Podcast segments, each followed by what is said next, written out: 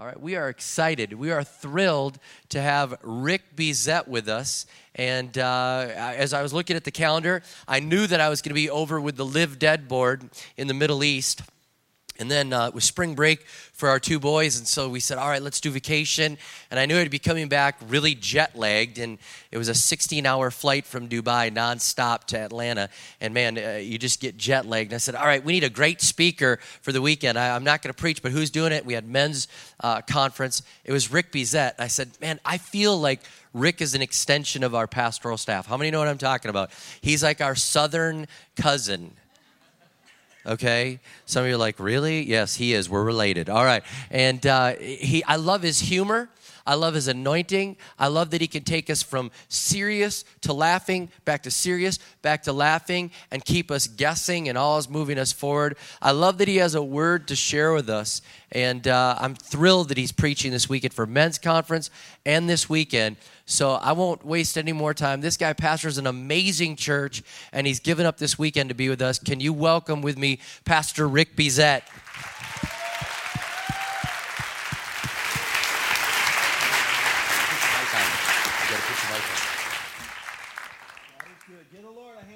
you got to flip around the other way.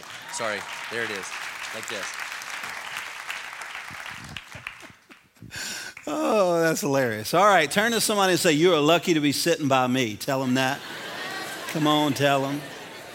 Hey, if you love God, give the Lord a hand if you love Him. If you don't love Him, don't. This church, your worship team, you don't want to take that for granted. I mean, the hand of God is on this church, man. When you guys get to heaven, you're going to want to come back here on the weekends. And uh, would you give the worship team a hand as well? All right. Okay, here, here's the deal. I'm going to be talking to you about being real uh, because fake is exhausting. And uh, nobody likes being around a hypocrite. And, and to be honest, the Lord doesn't like it a whole lot either. And uh, if I had a video intro, uh, this is probably what it would look like. Check it out.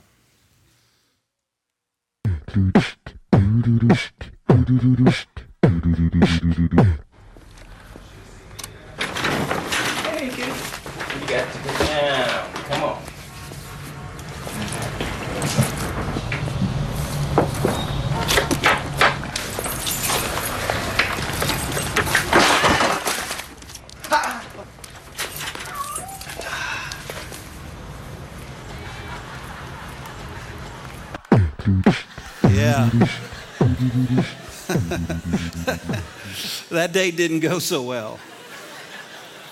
I'm glad it was a cat, though, and not a dog.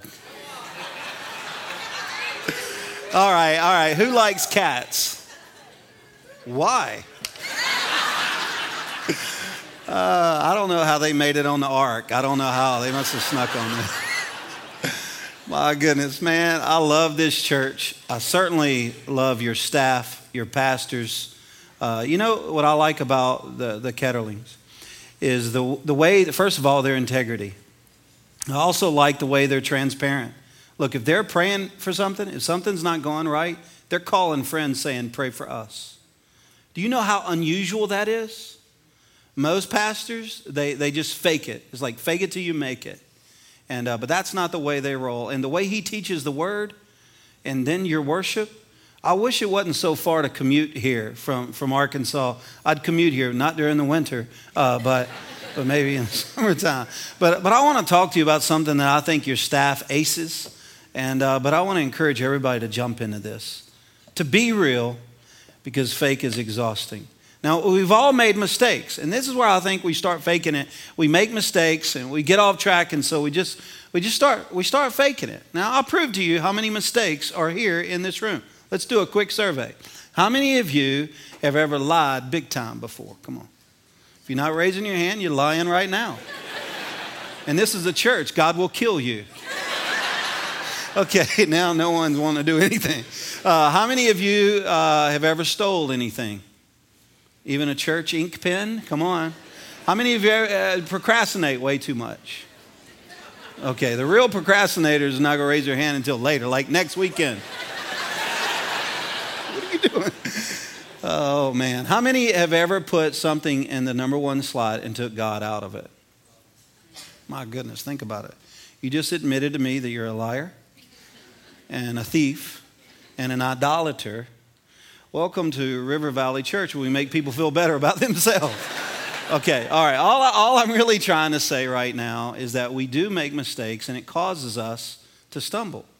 Let me, let me tell you a mistake that my wife made one time because I'm more confident talking about her mistakes. Uh, my son, when we first moved to Arkansas, uh, he was going around telling people that he was the pastor's son because he was leveraging that for an extra animal cookie and all that. Well, my wife, you know, she's like Becca, she's not going to put up with that. So she goes over to him. She says, No, no, no, no. This is, you're in kid life. You're, you're, you can't go around and try to leverage being a, a pastor's son for a cookie. And he said, Are you kidding? It's working great, Mom. What you told? She goes, No, no, no. You just tell him you're Tanner. That's all you get to do. You're Tanner, and that's it.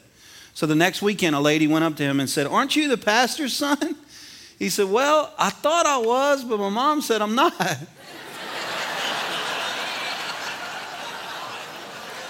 How many of you know that'll stunt church growth right there?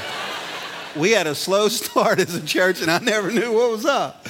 And, um, but here, here's for sure what you must know you, you're going to have to give God something to work with. And transparency is probably where you're going to have to start. First of all, good news, maybe the bad news. Depends on the angle you look at it. He already knows where you're weak, He knows all about you. There's a story in the Bible, Jacob. And uh, Jacob, you know, was always wrestling against everybody, God and everyone. And, the Lord was met, met him one day and said, Give me something to work with.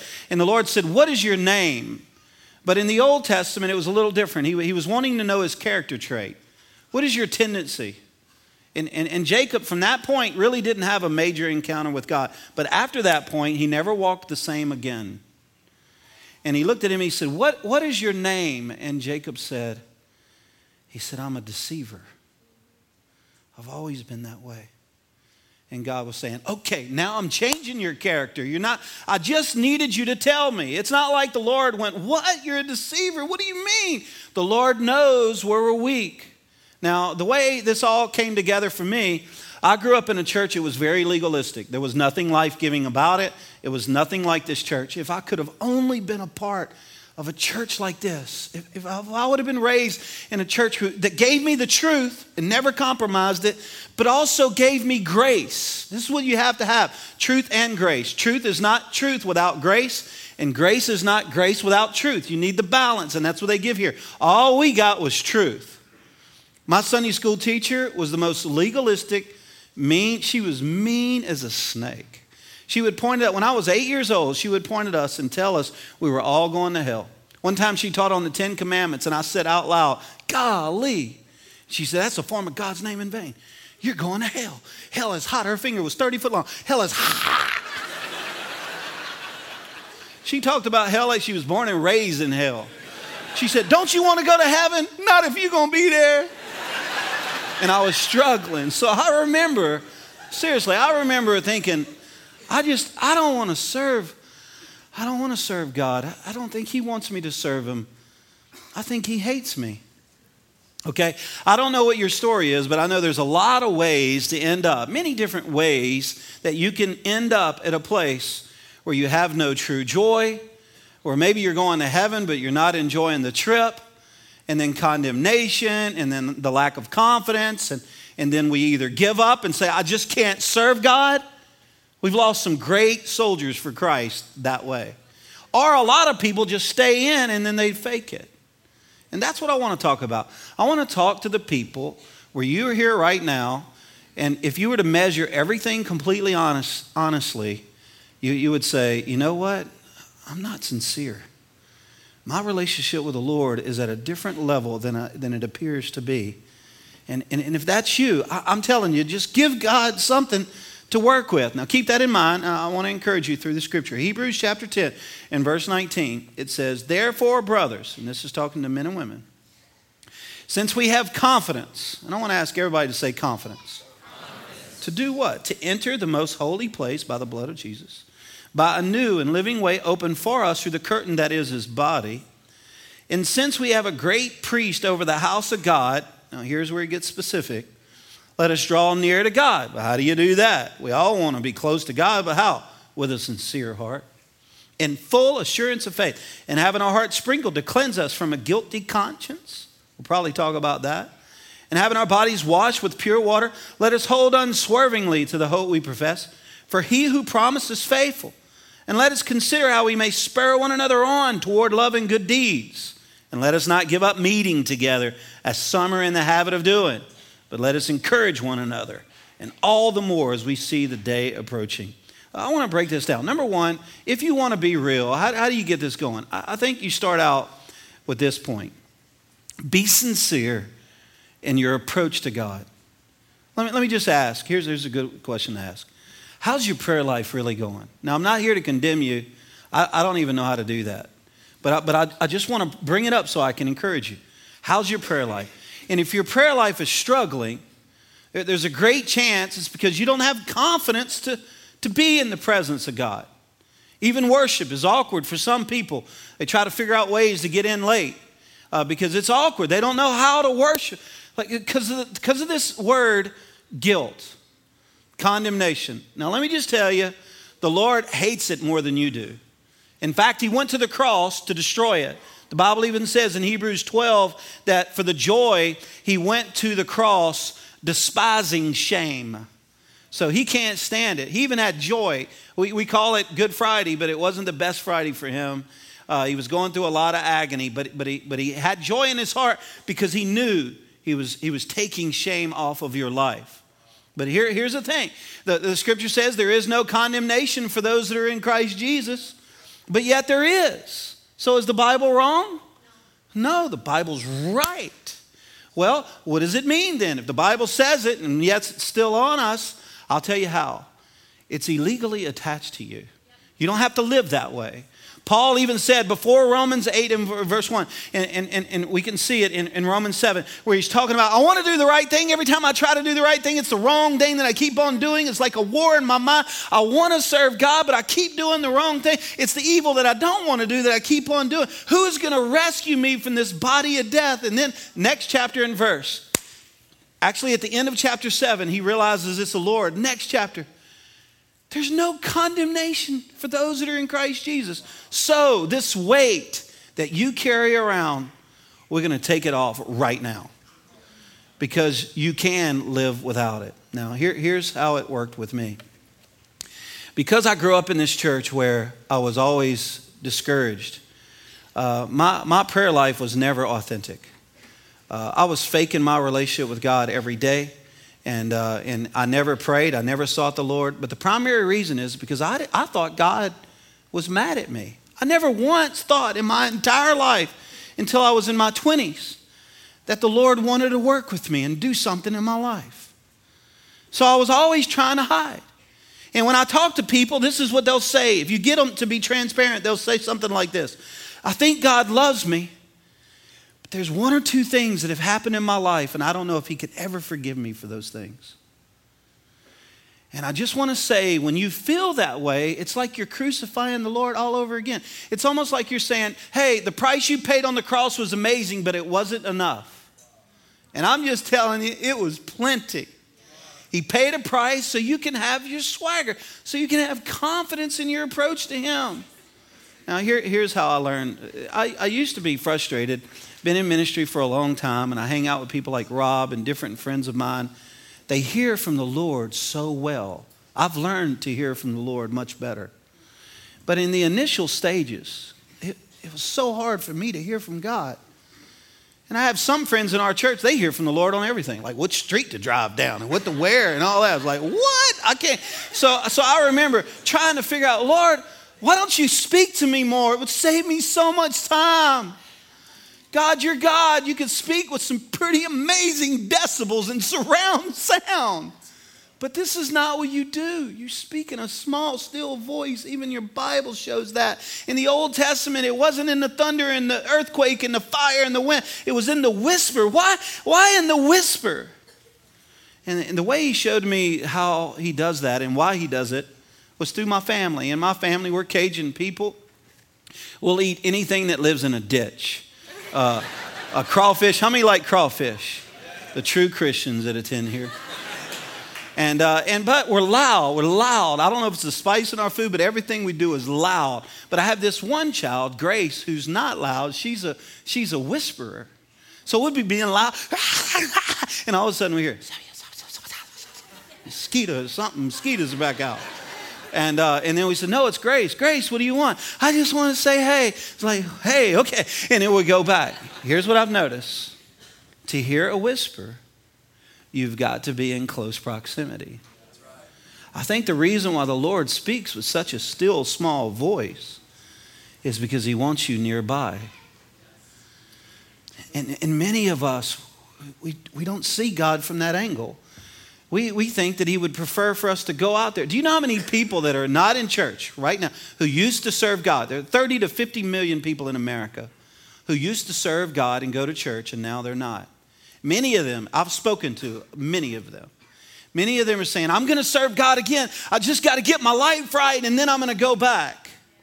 But listen, you can't correct that mess on your own. God wants to be in on that correction. Are y'all hearing me at all? Okay, let me show you what I mean. There's this lady in the Bible, she, she was caught in adultery. When she was caught in adultery, she was thrown at the feet of Jesus by religious people who didn't understand life with Christ. They, they were nothing like this church. And so they threw her at the feet of Jesus. At that point, the religious people and Jesus had the same goal in mind. They wanted her to sin no more. Jesus did, and they did. But the way they wanted to stop her sin was to destroy her killing her. So they said, We got to kill her. And Jesus said, Yeah, okay. Well, let's kill her. He said, But let's do it this way. Let's let the one who's without sin throw the first rock.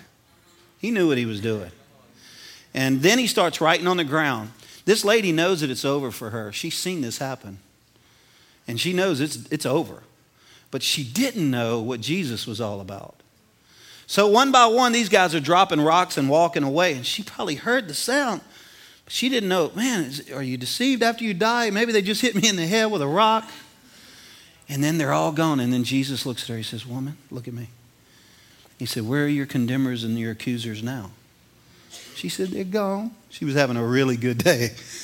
And Jesus said, And neither do I condemn you. Neither do I accuse you. Now, here's the cool part. The cool part. He said, Now go and sin no more. Now, I'm convinced that she went and sinned no more. Because when you know what the goodness of God is really like and the forgiveness of God and what it's, what it's really like, you don't want to take advantage of that. Life just can't get any better than seeing Christ and the love that He has. If He would have looked at her and said, Woman, you are so nasty. You're so lucky I just saved your life. Now get up, you trashy self. Now get out of here and sin no more. she would have went right back into sin because of the condemnation and the weight of all that. Think about the heroes of the Bible. Jonah. He ran in the exact opposite direction from God, but we know who he is. Noah, he was the father of all drunks. Abraham, man, we could tell you some of the mistakes that he made, but at 100 years of age, after he made some monumental mistakes, the Lord showed up and said, Hey, at 100 years old, I want you to go to Babies R Us. It's time. How many know that is nasty right there, okay? Okay, all right, let's move on. Isaac, he was a daydreamer. Jacob, he was a liar. We talked about him earlier. Gideon, he was afraid. Moses was a murderer. Rahab, she was a prostitute. Samson, he liked prostitutes. Uh, David, he was an adulterer and covered it with murder. Elijah, he was suicidal. Isaiah, that dude preached naked for three years. That is also nasty, all right? Jeremiah, way too emotional, probably like Pinterest. Peter, he, he denied even knowing Christ. Zacchaeus, too small. Paul, too religious. Elijah, too suicidal. Thomas, too negative. Timothy, too many stomach ulcers. Lazarus, the dude was dead for three days and God used him. So, what's your excuse? We're always moving away instead of toward Him. Look, Christianity is a blast when you understand that He's amazing at forgiving us that He knows what you're about, but He still wants you around. It's where you hear His voice, where you're led by Him, is in close proximity to Him. Can I have an amen? amen. Number two. Number two. By the way, uh, an illustration of this my son, Hunter. uh, when he was four years old, I wanted him to catch a fish. Being a dad and all, you, you, you know, you want to do that. So I, I took him out, and uh, we had never fished before. And I said, Hunter, you can write this down, boy. We're going to catch a fish today. Dad, it's going to be amazing. So we're fishing, and an hour later, nothing. Another hour, whatever, nothing. And so he didn't care. He started throwing rocks after about 10 minutes. He's like, Dad, check this out. So I kept trying. So I told him we're going to catch a fish, we're going to catch a fish. So I'm finally fishing, and he didn't see me. And when I reeled in a fish, so I reeled it in real fast. I'm being quiet. I took it off my hook, put it on his hook, and I let his hook out. I said, Hunter, I really feel led by the Lord. If you come over here right now, you'll catch a fish. All right, okay, manipulative, right?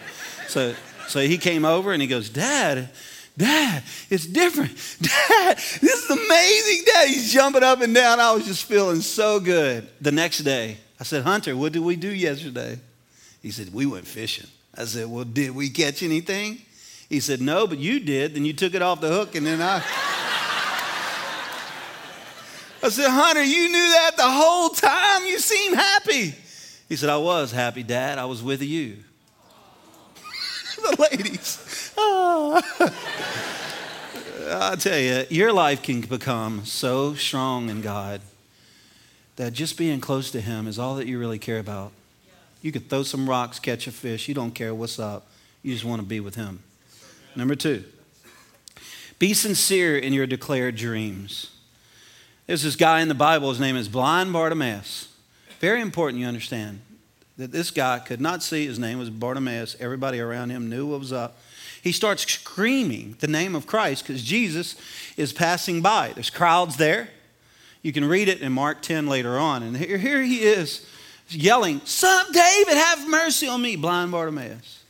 So Jesus he stops. And by the way, the crowd is telling him, Be quiet. We're tired of hearing from you. Stop yelling his name. And the Bible says he yelled all the more. Why did he yell all the more? Because when somebody has a dream, you can't get them to be quiet. It's the reason why I like your staff and your pastors. I, I, get around your pastors, and if I were to tell them, look, I don't really want to hear about your dream anymore, they're going to say, let me just tell you one more time, please. I got to tell you one more time. I got to tell you, because they're not going to stop. But what about you? When's the last time you shared your dream with God? Jesus stops, walks over to blind Bartimaeus. Everybody knew he was blind, but this is what Jesus said. This is really weird. Jesus walked over to him and he said, What do you need? What is it you want me to do for you?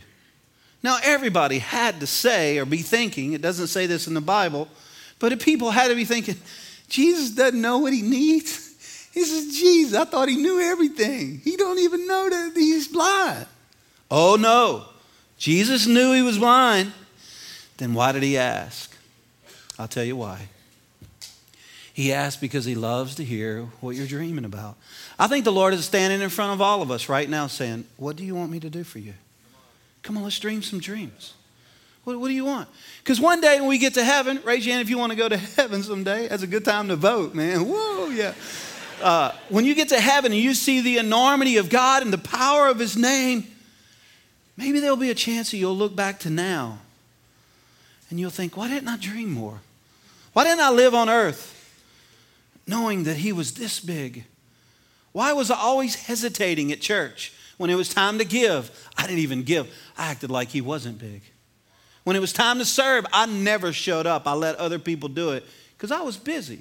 But if I would have known that God was this big, I would have lived differently. I would have dreamt differently. I would have thought about life differently. I, am going to tell you, there's this guy in the Bible named Joseph, and his family saw him one time at a distance, and they elbowed one another, and they said, Look, the dreamer is coming. And, and I'm going to tell you why. Because you, you can tell from a long ways away, and you can certainly tell up close, who in your home has a dream and who has lost their dream. Are, are you at the peak of your dreams right now? What is it that you want God to do? The reason why He says, What do you want me to do for you? is because He loves to hear you articulate your dream. Number three, be sincere in your confidence towards other people. Look, look at this verse Hebrews 13 6. So we say with confidence, The Lord is my helper. I will not be afraid. What can man do to me? Look, if God is for you, who can be against you? He's the King of kings. Greater is He that is in you than He that is in the world. Look at me. You don't have to be intimidated by anyone. You can walk through life with confidence. You have God on your side, especially people that are under 30 years of age. I, was speaking to the men, and I'll, bring this up. I'm shocked on how much fear overwhelms young people.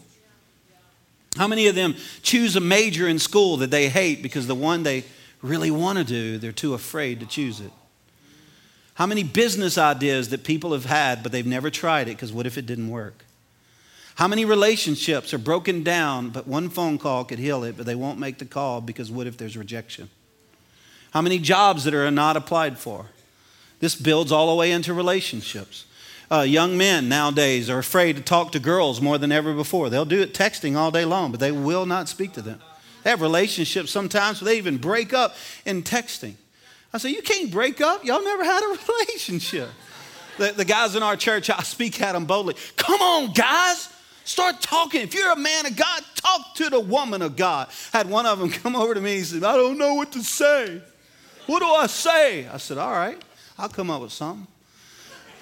I said, We got scones over there by our coffee. Go over to her and say, You want a scone? He said, That's a great idea. I came up with that on my own. Go get them. He goes over to her, You want a scone? She said, Yeah. So they sat down and ate the scone. And after it was done, it was so great. He came back over and he said, What do I do now? That was amazing. I said, Stick with that. Stay in the pocket, man. So he went back there. He said, You want another scone? The next Sunday, You want another scone? She goes, Yeah. So they kept eating scones every Sunday. Their relationship was gaining, and, and so it was their weight. And then, but then, but then, they got married in June of last year. Boom, get you some of that. I told them they need to call their first kid either Scone or Rick, my name. number five, actually, number four. Be sincere with your walk with God. Now, this is the one where it's going to get a little quiet in here. I'll just warn you, this is going to be intense. This might be as intense as anything I could talk to you about because it's, it's humiliating, but it's, it, it shows the picture of transparency. Also, if you're a pastor, I don't recommend that you do what it is that the Lord had me do to set me straight. But I've built a pretty clear case that I was a fake for years. And I've already told you it's because partly because of the, the, the, false doctrine that I heard in that church I grew up in.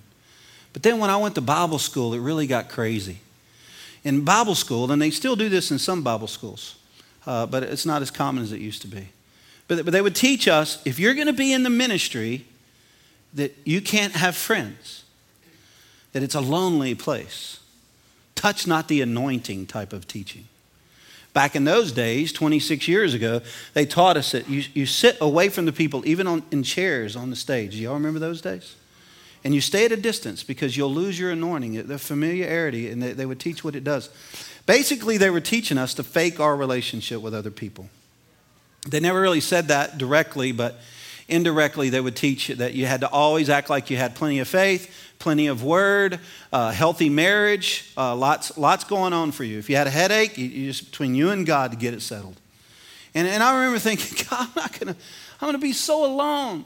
I remember driving through Louisiana and there's a bayou there called Bayou Self. And I was thinking, I'm, I'm, I'm going to be by, by myself all the time. And, uh, you know, every, I just knew it. So, so I, I bought into it. I believed them that I had to just fake it forever. So when I got in the ministry, my first year after I graduated from Bible school, we got married and I became a youth pastor that first year.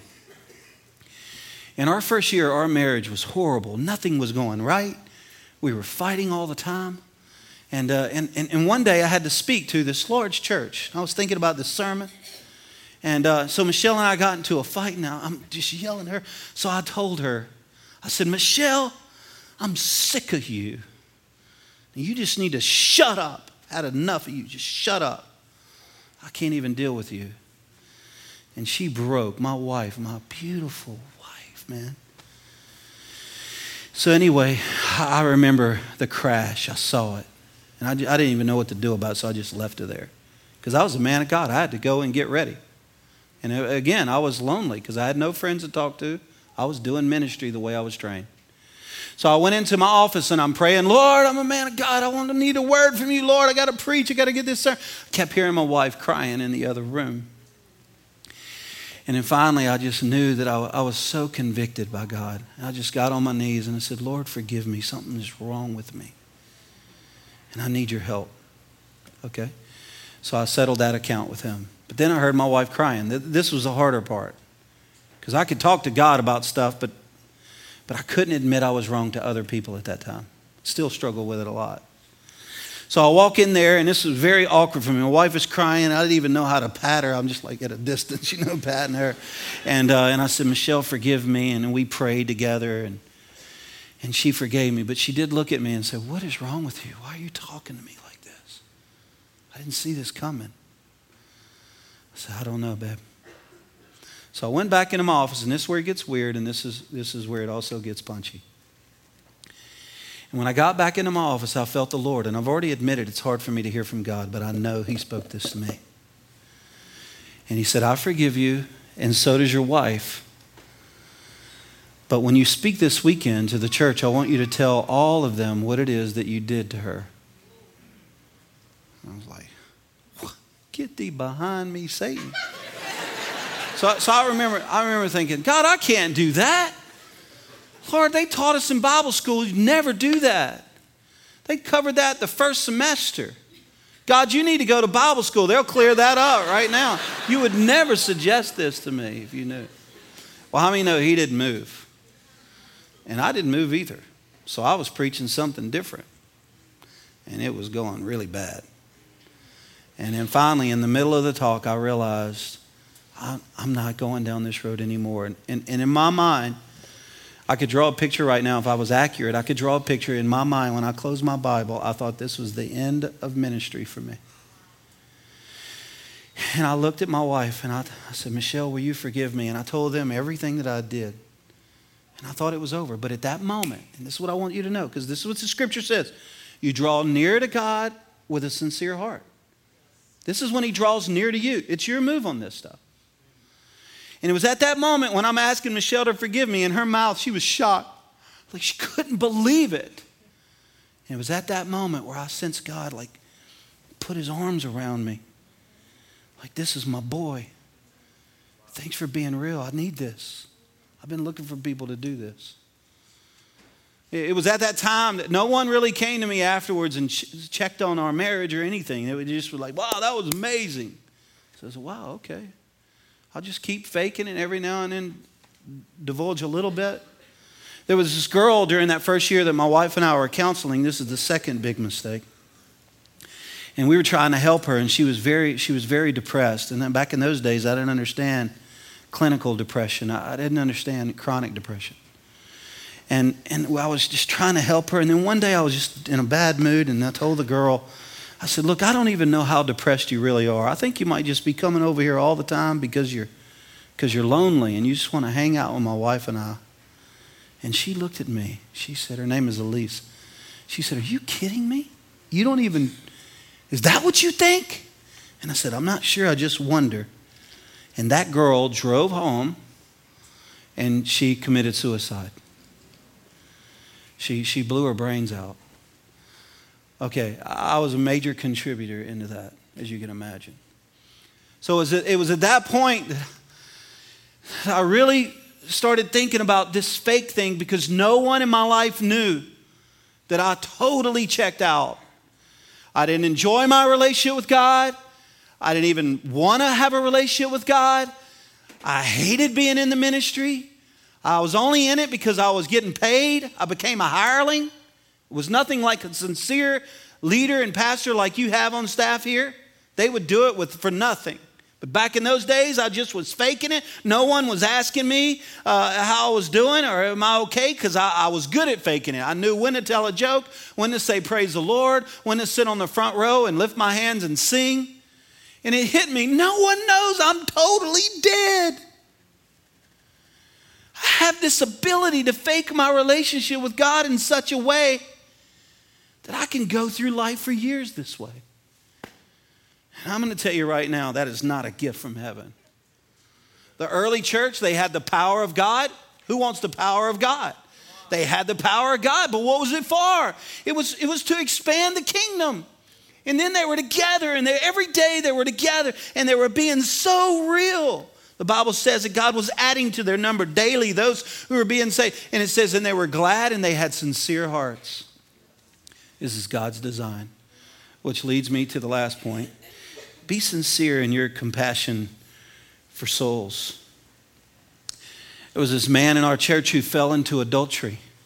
He was involved in a small group. I was really proud of him because he had never been involved in a small group, but but he met this girl at work and uh, he started going out on Friday nights and committing adultery with her. And his small group found out about it. Now, this church I was raised in was not like this church or your church.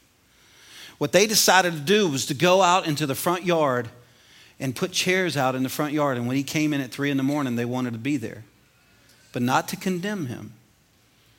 So he pulls into the driveway and all of his friends from the small group are on the front yard. I mean, awkward. so he's like, What is going on? And he walks over to him, and this is what they said. They said, Hey, bro, we miss you. You hadn't been in the group in about three weeks. We're just not the same without you. Just get some sleep. We love you. And he went inside. Next Friday night, he's with this lady again. His wife is so grieved. He pulls into the driveway, and they're there again.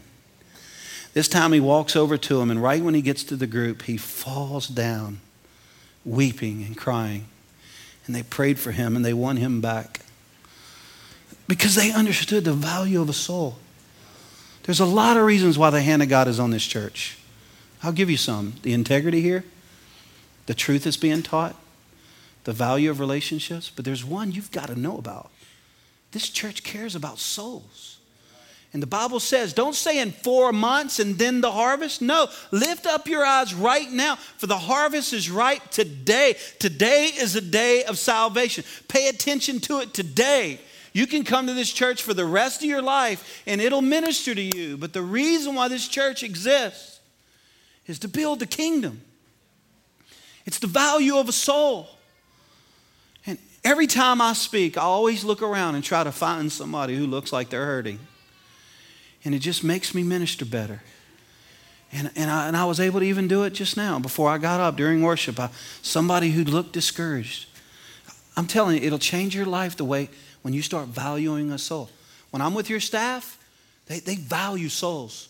They don't just value how large it is, they value every soul. A pastor, your, your pastor is a pastor. That couple, they, they pastor. A pastor is somebody, if they have 99 that are doing well and one is hurting, they're grieved because the one is hurting and that is your church. Now, you need to give the Lord a hand for that before I close this out. But, but many of you, but many of you, you haven't won someone to the Lord in a long time, and I think it has a lot to do with guilt, this condemnation, and you don't have a sincere relationship, and people can tell. So, this is what happened in our church. In the Bible Belt, there's real issues with people faking it. It's a, it's a major problem. And then one day I told them this story, and I think it helped them, and I'll give it to you. My, my daughter, when she was four years old, she's a real strong willed girl. Strong, she's the strongest willed child I, have ever seen. She's much different now, but when she was four, whoo! She saw a Hallmark movie once when she was four, and she saw this girl, it was a teenage girl, who ran away from home. And she's four, and she goes, I'm going to run away from home. That just seems like that'll be fun. But I don't want to do it in the daytime because my parents are always holding my hand and they're in the room with me. So I need to go at night. This is when they're not really paying attention. And uh, she goes, But I don't want to go alone. I'm going to bring my two year old brother with me. He'd be fun. So she packed the wagon, convinced him. In the middle of the night, she woke up, not by an alarm clock. Her will woke her up. Just all of a sudden, it's time. So she goes in and grabs, tries to grab Tanner. He doesn't want to go, so she says, whatever, called him a loser. Went, went downstairs, grabbed a wagon. Michelle and I are sleeping. She leaves the house. She goes down to the end of our street, took a right, another right, and then a left out of the subdivision to a four lane highway. Cars there all the time. Zing, zong, zong. And Haley, we're sleeping. We don't even know what's going on. And Haley's pulling a wagon down the street.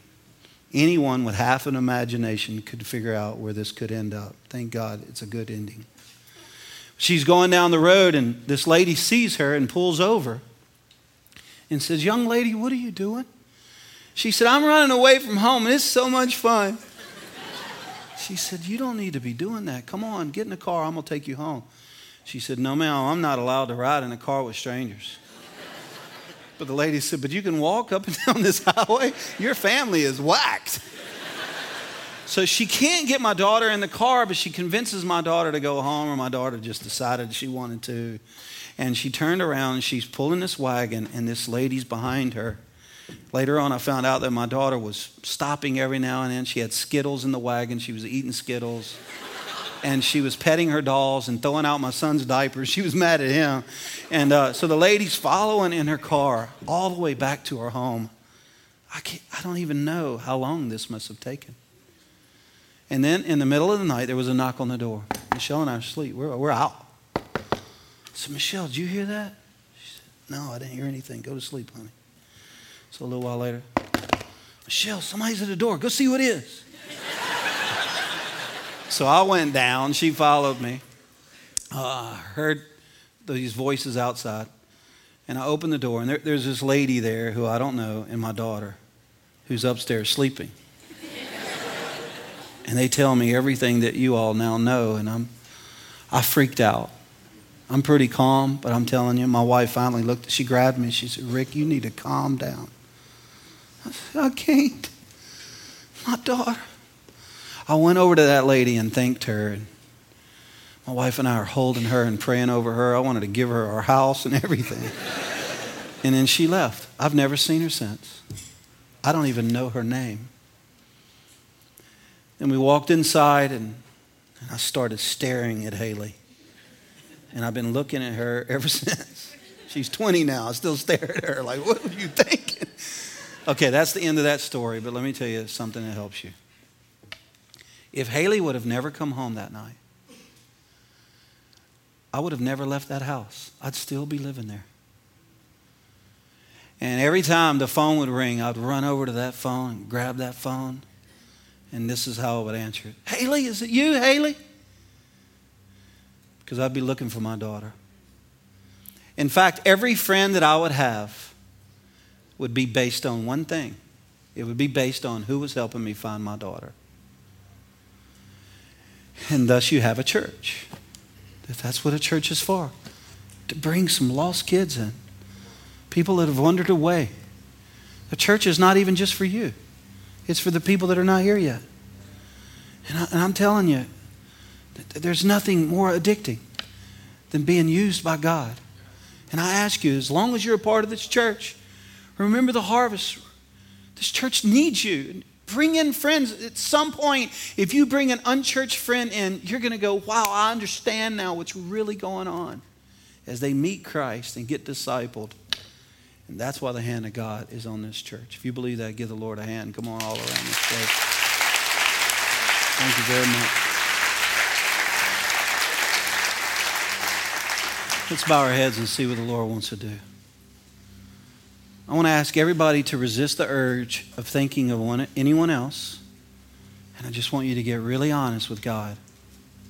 There, there are times in your life where you need to take your heart out and let, let it beat in, in, in front of God. Just, just be honest, like Jacob. What's your problem? He said, Sir, I'm a deceiver. If you're here right now and you are not right with God, maybe you've never met Him, or perhaps you have, but now you're not serving Him. I don't know what the major hitch is. But some of you need to make decisions for all of Him, not some of Him. Maybe you used to walk with Him and talk with Him and know Him by name. Perhaps it's been years since anything tangible and authentic has happened in community with God. So, around the room, let's just be honest because look, this is how you draw near to God. It's like a lot of things happen when He says, Oh, you're giving me something to work with now. So, around the room, if you're not right with the Lord and you want to be, and I'm going to ask you right now to lift up your hands all around this room and say, I want it. I want it. I need to get right. Come on, I want it. Hands up high. I want it. Let me see. Don't put your hand down until I see in your area. All around, everywhere. Hands everywhere. Okay, well, then everybody in this place, just close your eyes and say this with me. Say, Lord God, I don't want to play games. I want to be sincere. I don't want to manipulate my life. I want it to be right. And I come to you with boldness and I say, I need you. I want to serve you. I'm sorry for faking it. Make me real with you. Forgive me of my sins, every one of them, secrets in my life, things I've gotten away with, things that I was caught around. I want a godly sorrow in my life. Forgive me, God. I thank you for your name. I thank you for your word. In Jesus' name, amen. Amen. I love you guys a lot, God bless you. Thanks for letting me speak to you.